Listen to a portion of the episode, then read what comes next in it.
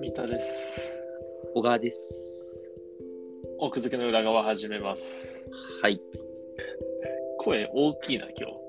あら、そう。はい。いいことで待った。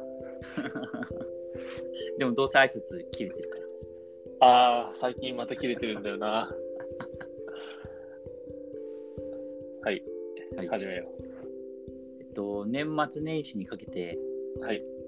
懐かしのドラマを一気見したんですけど、懐かしのドラマ。我々の青春ドラマ、中学生かな。西遊記。あー、トゥートゥートゥートゥーってやつね。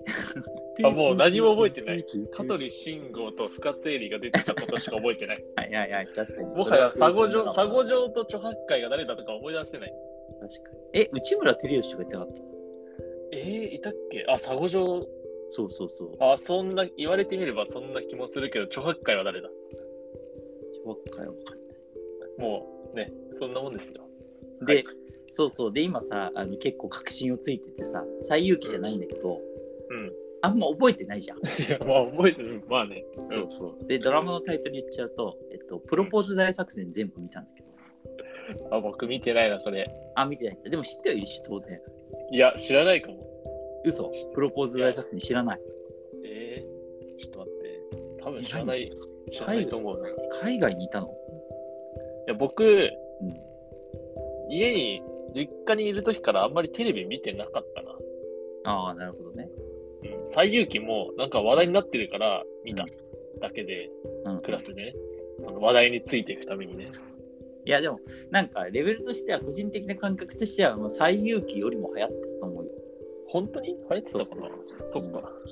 で、えっと、じゃあ、まあ、知らない人もいるだろうし、見たも知らないから説明しておくと、うんえっと、ヤマピーと、あとは長澤まさみ、はいはいはい。うん、っていう、まあ、今、えっと、めちゃくちゃテレビ出てる2人の、うんが、まあ、一応、ヒロインとヒーローみたいな感じで、うんうん。で、えっとね、核となるストーリーとしては、えっと、長澤まさみと、あとは藤木直人っていう俳優の結婚式から始まるのよ。はい。で、ヤマピーが、まあ、友人として出席してると。うんで、ヤマピーは最悪の気持ち。ちょっと待ってってやつね。なぜなら、いやもう本当よくある、あの、ここまでよく話したけど、長澤まさみのことが大好きだったから。幼馴 染なるほど。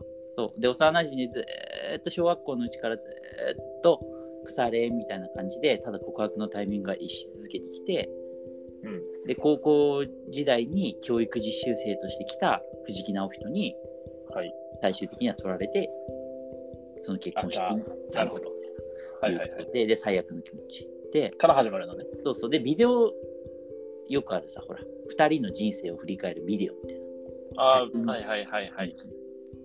なが流れるのよ1枚1枚ね、うんでそれでそっからいきなり妖精が現れるエンジェル。のおっさんなんだよね、おっさん。うん でおっさんがその写真の場面に戻してくれるの、ああ、はい山は子い。に過去にね。そう過去に戻してくれるでそれうでん、要はそのそこで長澤まさみと付き合えるように頑張れっていう過未来を変えろとやり直せっていうなるほど。そうでスライドショーだからどんどんどんどん写真が流れていくわけよ、うん小学校から始まり中学校になり高校になり、はいはいはいはい。でその場面ごとにどんどんどんどん戻っていってあ、毎回戻れるんだ。そういや要はだからさどんどんあのうまくいかないわけよなかなかね連続ドラマだからさ はいはいはい。なるほどね。でそれでまあもちろんちょっと未来が変わったりとかすることもあるんだけど、うん。決定的なものができずにこうどんどんどんどんこうさスライドショーを毎は回毎い回。戻進っんて、でっちゃうのね。そうそうそうそうっていう話なんだよ。面白そうだね。いやすっごい面白いよ。そうそうそう。漫画原作。な漫で画も原作とかないと思うな普通に。ええー、面白そうなドラマだな。そうそうで1話ごとに戻ってさどんどんやり直していってうんうんでまあ最後はみたいな話なのよ。うん、なるほど。うん、でまあドラマ自体も面白いんだけどさそのやっぱ忘れてたのね完全に。ない、え、ストーリーをね。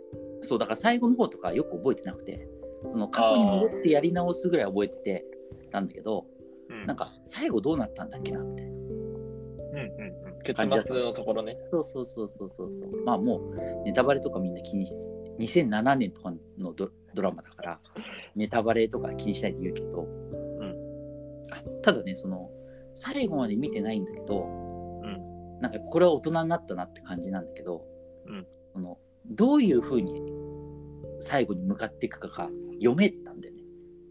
ああ、大人ってさ、うんドラマの結末読めがち、読め読めちゃうよね。なんかそうそうそうそうそれでね大人になったなと思った昔は多分もう一話一話ハラハラしながら見てえどうなっちゃうんだどうなっちゃうんだって見てたんだろうけどなんかねそれが大人なんだよ。そうそう全11話ぐらいなんだけど9話ぐらいでもうなんか話が読めててあーはいはいはい。あのっていうのもな何が読めたかっていうと、うん過去に戻ってどんどんやり直すわけなんだけどうん、いや最後これ、うん結婚式の日にヤマピーが動いて終わるだろうと思ったんだよねああ、はいはいはい。そこまでね、ギリギリのとこまでね、来ちゃうってことね。で結局その過去をやり直しまくってるんだけど、うん過去をやり直してうまくいったっていう話に絶対しないだろうなっていうかさそれってなんか見てる側が何の感情にもできないじゃんうん、うん。そうだね。そうだから最終的なメッセージ性として過去を嘆いて変えるんじゃなくて今変える今みたいな。そう今を変えて未来を作れみたいなうんうん。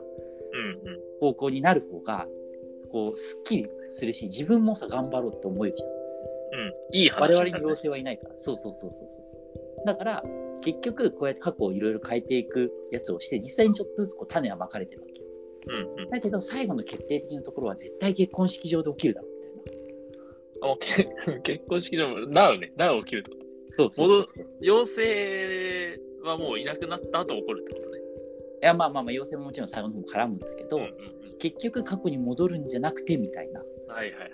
感じなんじゃねで、でままあ、あちょっと待てじじゃん、まさに。ゃん この結婚式、ちょっと待てじゃん。しかもそのちょっと待てを多分やりやれるじゃんみたいなそれによってコテそコうテだのねうん。コテコテだね、本当は。そうだから結果としてそういう変わった話っぽくして最終的にはコテコテのちょっと待てになるじゃん。うん。なるほとど。いううそまのい二重ね。の面白さもあるからさ。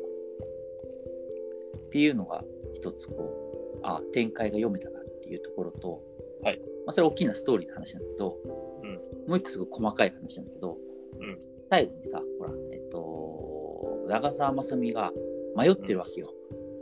どっちにするかそって。うそう結婚式の最中にね、うで藤木直人が、うんもうそれももうずっと見てきて気づいてるわけよその長あの山山ピーの思い長澤まさうみんの、うんだから最後にその両手をこう握ってさどっちに入ってるかみたいな、うんで入ってる方ああの長澤まさみがどっちこっちってやって入ってたら、山ピーの方行けみたいなうん。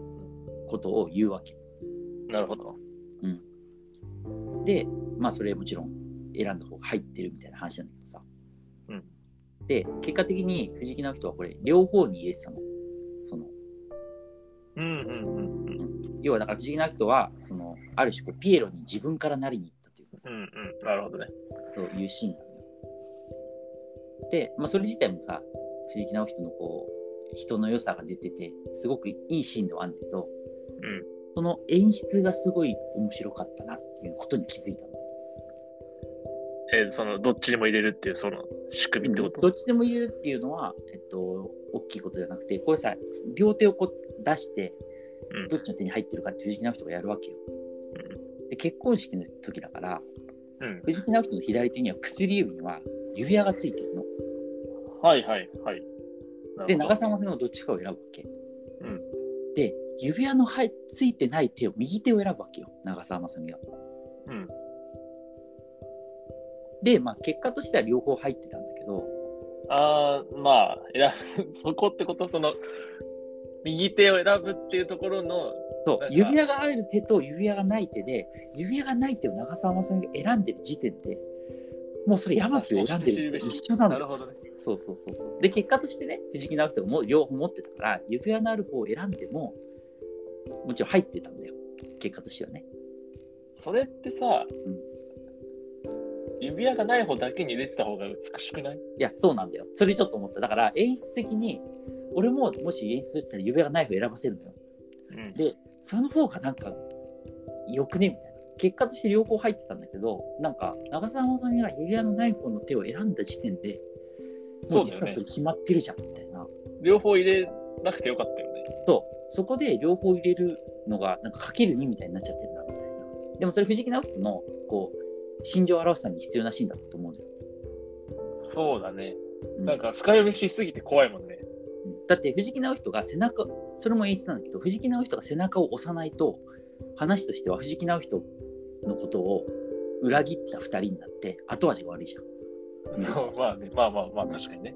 そうそうただ略奪しただけだったからね。そうだから藤木直人が背中を押すっていうシーンは絶対入れなきゃいけないわけどっかにだうんうんからそのシーンではあるんだけどでも個人的にはいやこれはもう長澤まさみの心は決まってるじゃんみたいなうん。うん、なるほど。そう15年前のドラマの演出で熱くなってたんだけど一人いでやー、でもそこまでちゃんとなん か、仕組まれてるドラマはいいドラマなんじゃないそうそう何が言いたいかっていうとその大きいところも小さいところもなんかこうねあの見直したらいや発見があるなというかそれはね、いいドラマだったってことだよ。たあ多分そうそうだからいいドラマだったんだよねきっとでそれをあの俺はその当時は分からずに見てたでみんなも分からずに中学生の時は見てたと思うんだけど浅瀬でパシャパシャしてたってことそうそうそうそうでもやっぱりその辺ってさほらなんかわ気づいてないけどかん感じ取ってるというかさだからこそこう人気になったんじゃねっていうさうんうんうん。ななるるほほどど。そうそうそう。